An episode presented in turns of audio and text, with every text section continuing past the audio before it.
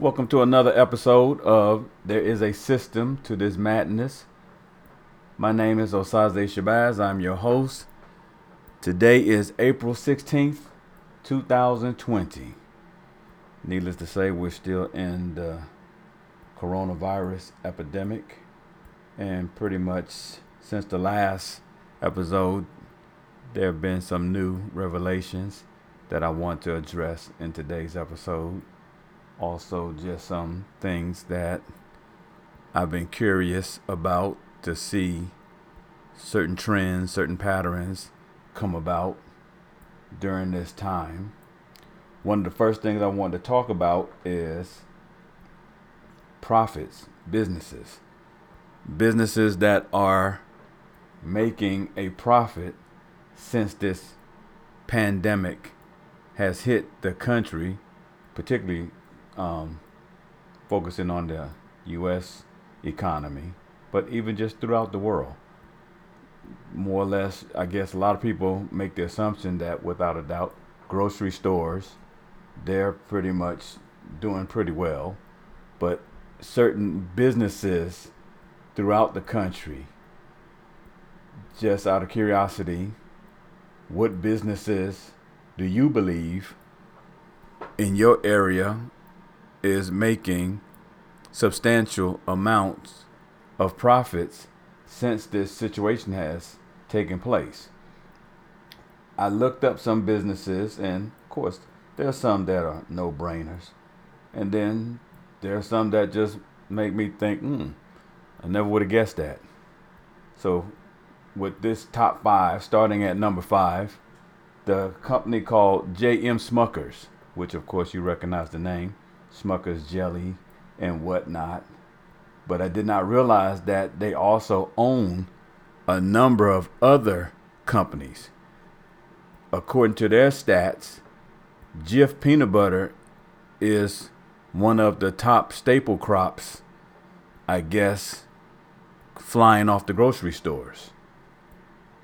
Which I guess, being an ex Marine, peanut butter was one of our most valuable commodities because that clogging ability that it has, not to gross anybody out, but pretty much that's what we utilize peanut butter for. So I don't know if that's what people are doing or hopefully they just eating it because it's simple, it's old fashioned, and the shelf life lasts forever. I don't know the last time anybody can ever recall that peanut butter went bad. If you buy a jar of peanut butter today, the expiration date probably is 10 years from now. But also, along with other items that this company owned, I, I never realized that they own Folgers Coffee, which, of course, I can imagine that would be flying off grocery store shelves along with Dunkin' Donut brand coffee.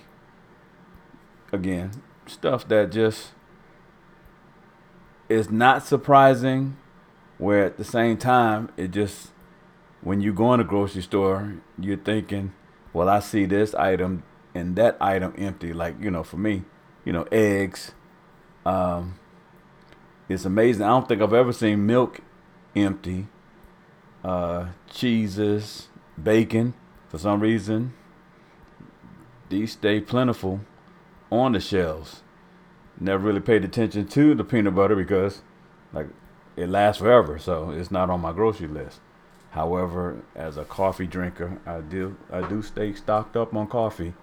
However, I can't say that I've really seen the shelves barren over any type of um, coffee. But nevertheless, this is number five. Number four is a company, and I'm making sure I'm pronouncing it right. Citrix.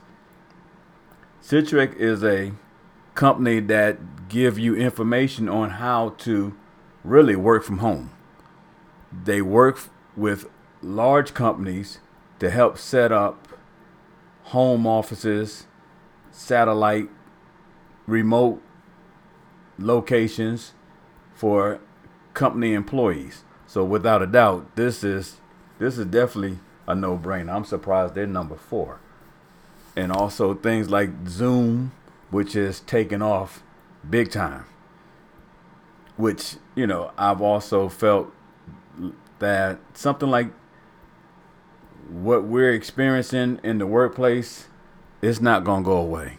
I think this is to be a new this is to be a new trend. In fact, I want to discuss that later on in this podcast. Third, not surprising, Clorox. Clorox is, as a friend of mine once said, is one of those recession proof companies. Clorox is going to weather the storm through any adversity, any situation. And I'm sure Clorox products, which for a fact, they're flying off the shelves.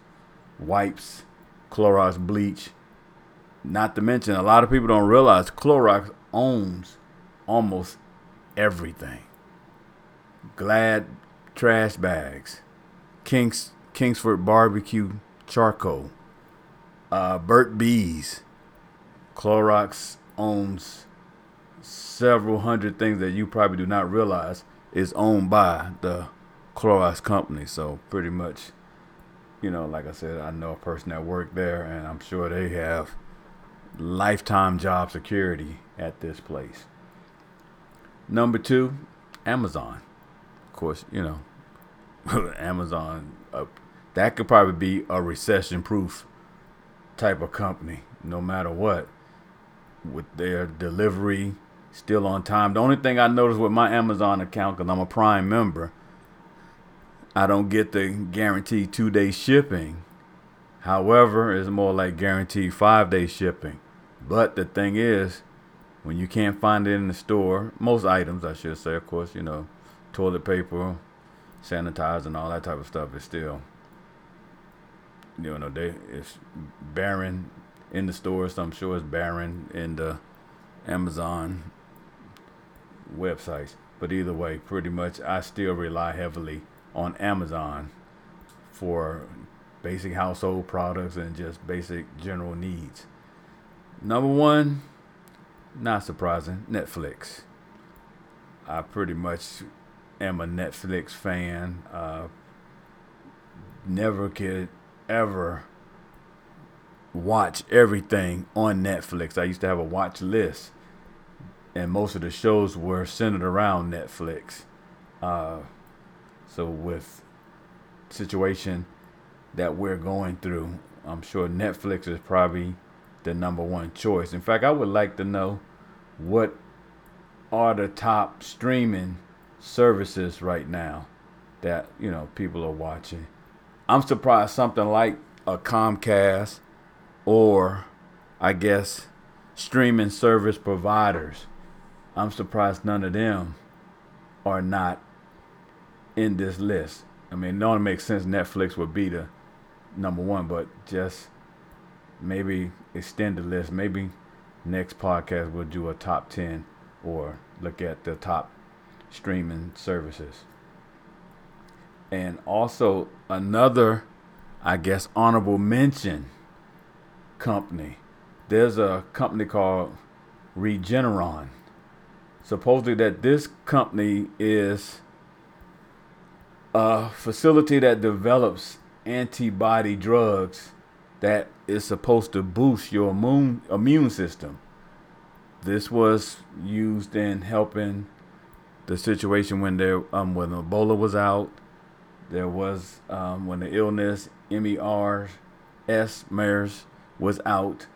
Pretty much, um, they haven't received any rank, but it's believed that if you have the opportunity to invest in these companies, particularly this company, you should and take advantage of that situation.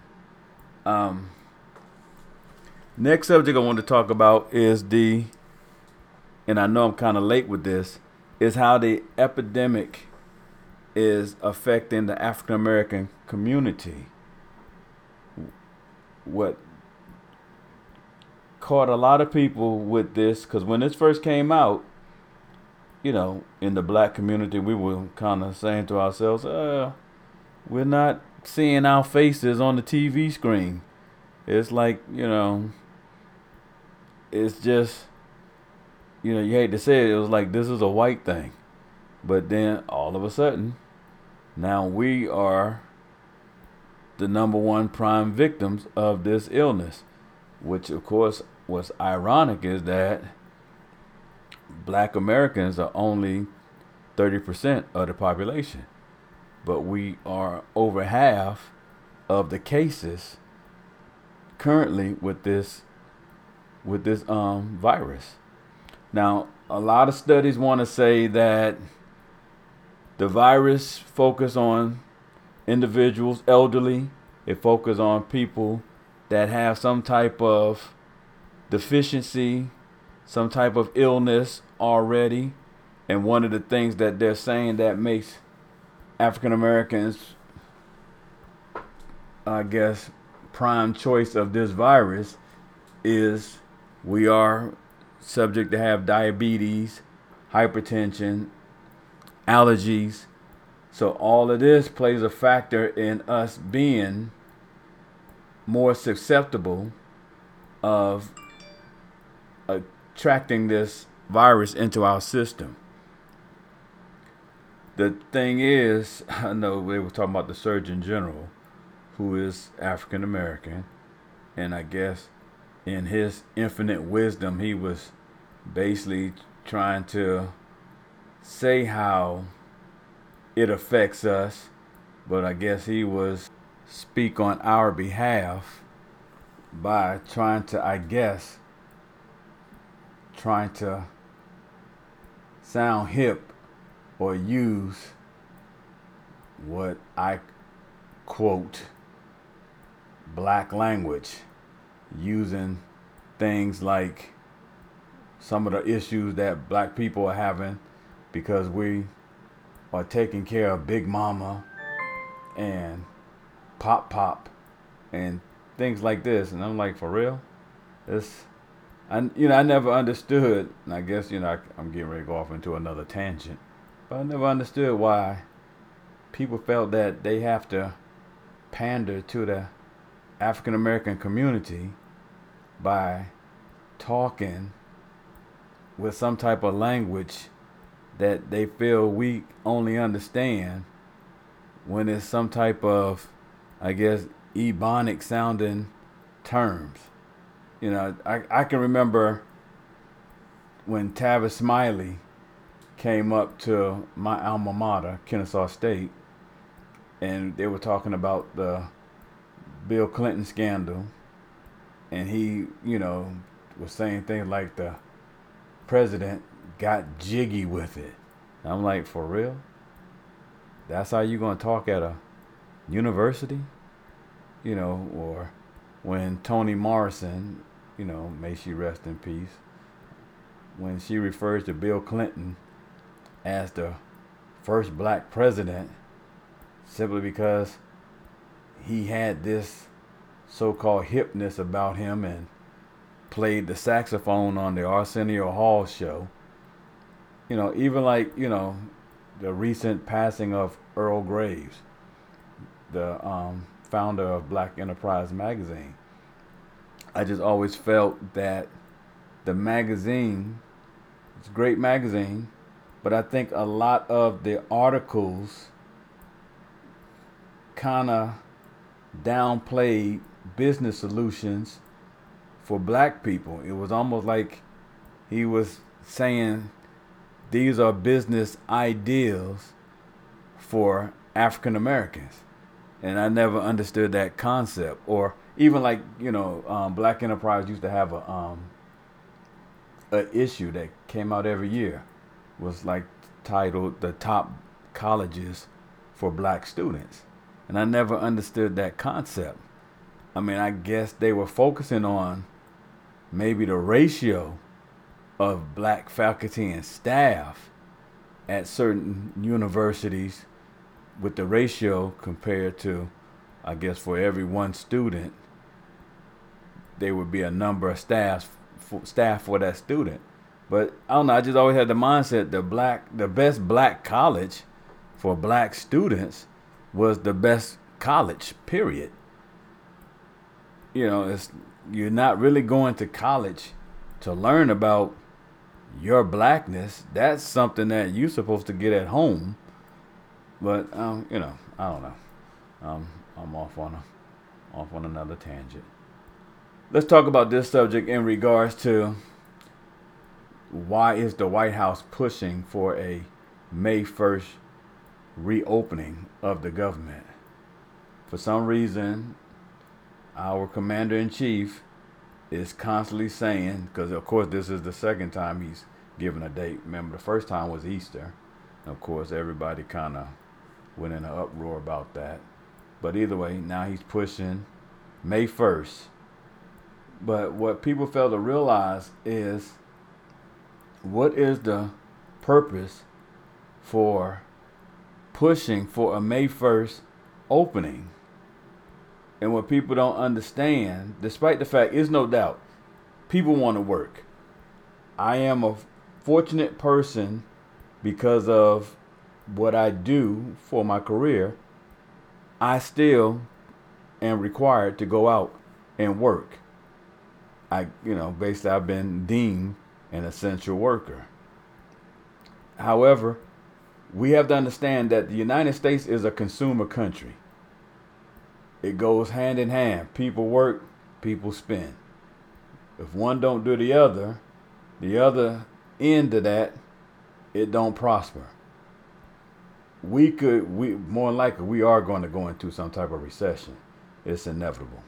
However, having this country push for this country to be reopened at a certain date, it, it it brings back memories of when the Super Bowl was here in Atlanta, and there was the um, government shutdown. And I kept telling people the government shutdown is not going to last because at that time you had Super Bowl between the New England Patriots and the Los Angeles Rams. And the only way that they're going to convey to, or excuse me, converse to Atlanta is pretty much through the airports.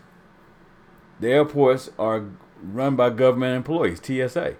There's there was no way that they were going to allow for that shutdown to continue. So it's the same situation.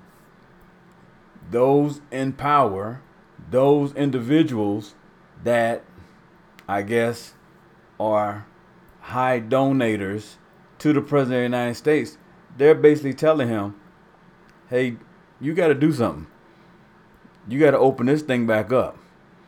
Now, of course, you got the arguments with the President of the United States and the governors of the states of the United States, you know, pretty much saying who can do what. Which, of course, if you look at the Constitution, states have sovereignty. President of the United States cannot rule over the states in, of this of this country. But I mean, I guess Trump and his people have not read this information yet. But it's just, you know, it's amazing how blatant this administration focused so much on business and corporation than they do over the individual people in this country. Last but not least, I want to address the post pandemic workplace. It it goes without saying that this is going to make a lasting, in fact, a forever lasting impact on the people of this country or people of this world. But the whole concept of how work will be done from this point.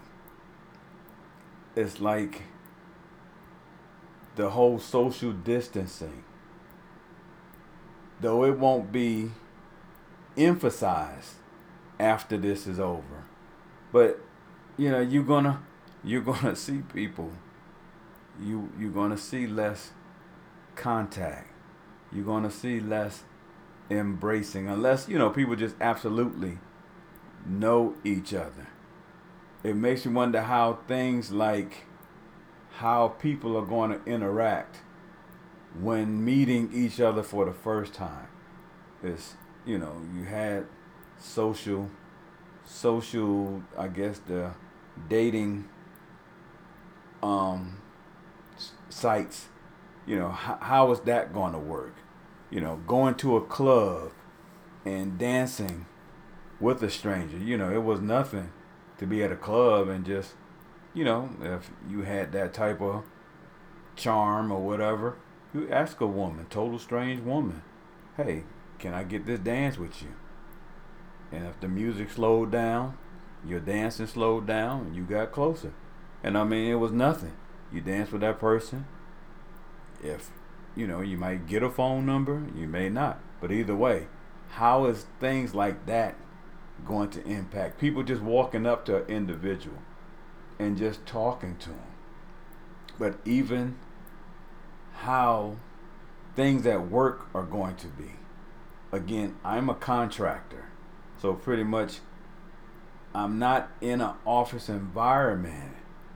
So I don't have the restrictions of being behind four walls, constant contact with individuals, co-workers. But you know, just a lot of things, you know, touching touching surfaces at work, you know, like a door handle or how many people can get on an elevator? Most times you see the elevator might say like 1200 or 1500 pounds capacity. But now it's like getting on an elevator when everybody's crammed in there. It's just a, you know, or even like in an office environment, are they gonna like limit the space? And if you limit the space, there's not to be a need for large office spaces. So the brick and mortar office environment, the buildings, you know, what's to happen with all of this? It's just interesting to see how the aftermath of this this epidemic is going to affect everybody. You know, working from home. That's going to be that's that's going to be a whole new concept. And there are some people that just they they just don't have that ability. They don't have that mindset to do these things. Some people just they refuse to adjust to adjust to things like this. As a clinician, you know, they're allowing for us to have interventions, have sessions with our clients, you know, via Skype or Zoom or face to face or FaceTime. But what if you don't have a client that don't have a cell phone, or you got a client that still, you know, they rocking that flip phone, and even the clinicians, some of them they are not updated with the latest technology.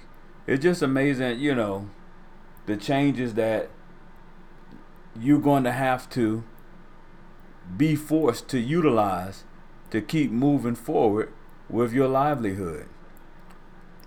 Again, would love to hear your opinions, love to hear your ideas. Um, the issues that I talked about today, would love to, you know, see your list of companies that are thriving. Would love to see a list of companies that are faltering or new companies that possibly can come about in the post pandemic workplace. Would love to hear from you. Until next time, I am your host Osaze Shabazz, and this is a this has been another episode of There's a System to This Madness. Thank you and God bless.